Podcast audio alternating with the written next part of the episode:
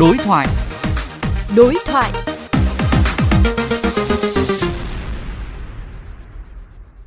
Thưa quý vị, trước diễn biến phức tạp của dịch COVID-19, không chỉ Việt Nam mà các quốc gia trên thế giới đều tăng cường các biện pháp hạn chế đi lại nhằm ngăn chặn tình trạng nhập cảnh trái phép. Liên quan đến vấn đề này, phóng viên Hải Bằng đã có cuộc đối thoại với Trung tá Nguyễn Vĩnh Long, Phó trưởng phòng phòng chống xuất nhập cảnh trái phép và xử lý vi phạm về xuất nhập cảnh, Cục Quản lý xuất nhập cảnh Bộ Công an. Thưa đồng chí, trong thời gian qua, bên cạnh tình hình người nước ngoài nhập cảnh trái phép vào Việt Nam gây khó khăn cho công tác phòng chống dịch COVID-19, thì người Việt Nam ở nước ngoài cũng tìm cách nhập cảnh trái phép trở về nước, đang tạo ra những vấn đề phức tạp như thế nào? Thì thời gian qua thì do ảnh hưởng của cái dịch bệnh COVID-19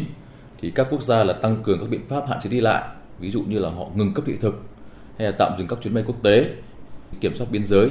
dẫn đến cái tình trạng mà nhập cảnh trái phép qua khu vực biên giới, đặc biệt là ở các đường mòn lối mở nó diễn biến phức tạp đối với cả người nước ngoài như đối với công dân Việt Nam. Đến nay, Cục Quản lý xuất nhập cảnh, Công an các đơn vị địa phương, Bộ đội biên phòng đã phát hiện và xử lý nhiều vụ việc công dân Việt Nam. Cái số này ấy, chủ yếu là cái người lao động đi lao động thời vụ, có cả hợp pháp và bất hợp pháp. Mà khi dịch bệnh bùng phát thì bị cái biện pháp hạn chế đi lại và họ không có chuyến bay về nước nên họ tìm cách nhập cảnh trái phép qua khu vực biên giới phía Bắc, biên giới phía Tây Nam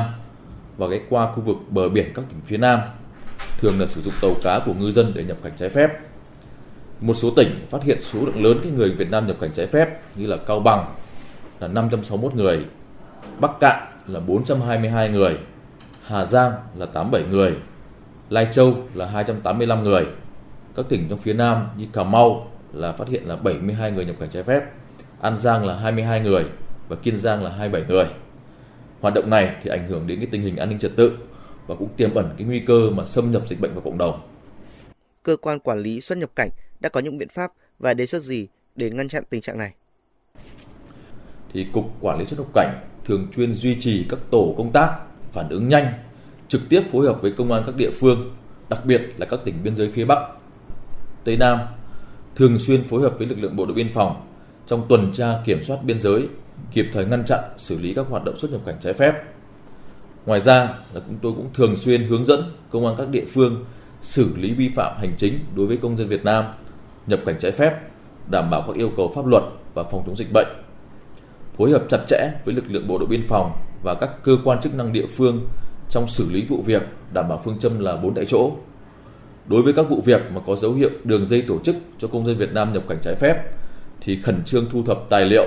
xác minh điều tra và xem xét xử lý hình sự. Thì cục quản lý xuất nhập cảnh cũng tham mưu đề xuất là cái tăng mức xử phạt hành chính đối với hành vi xuất nhập cảnh trái phép. Tham mưu đề xuất chính phủ giao cho Bộ Ngoại giao chỉ đạo cơ quan đại diện ngoại giao ở các nước mà có công dân Việt Nam đang làm việc, sinh sống học tập mà có khả năng nhập cảnh trái phép về Việt Nam bằng đường bộ, đường biển để làm tốt cái công tác tuyên truyền, vận động để công dân ta thực hiện nghiêm các quy định của pháp luật về xuất nhập cảnh, đồng thời làm tốt công tác bảo hộ công dân. Phát động toàn dân tham gia phát hiện, tố giác người nhập cảnh trái phép. Thực tế nhiều vụ việc nhập cảnh trái phép được phát hiện thời gian qua cũng cũng xuất phát từ cái tin báo của quần chúng nhân dân. Xin cảm ơn đồng chí.